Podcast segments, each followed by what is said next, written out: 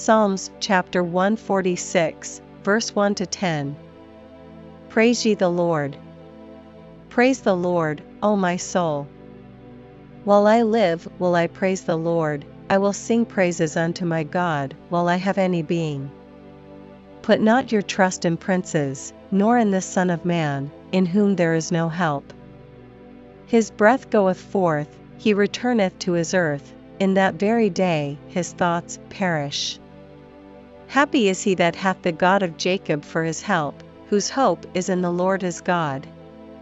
Which made heaven, and earth, the sea, and all that therein is, which keepeth truth for ever. Which executeth judgment for the oppressed, which giveth food to the hungry. The Lord looseth the prisoners. The Lord openeth the eyes of the blind, the Lord riseth them that are bowed down, the Lord loveth the righteous. The Lord preserveth the strangers, he relieveth the fatherless and widow, but the way of the wicked he turneth upside down. The Lord shall reign for ever, even thy God, O Zion, unto all generations.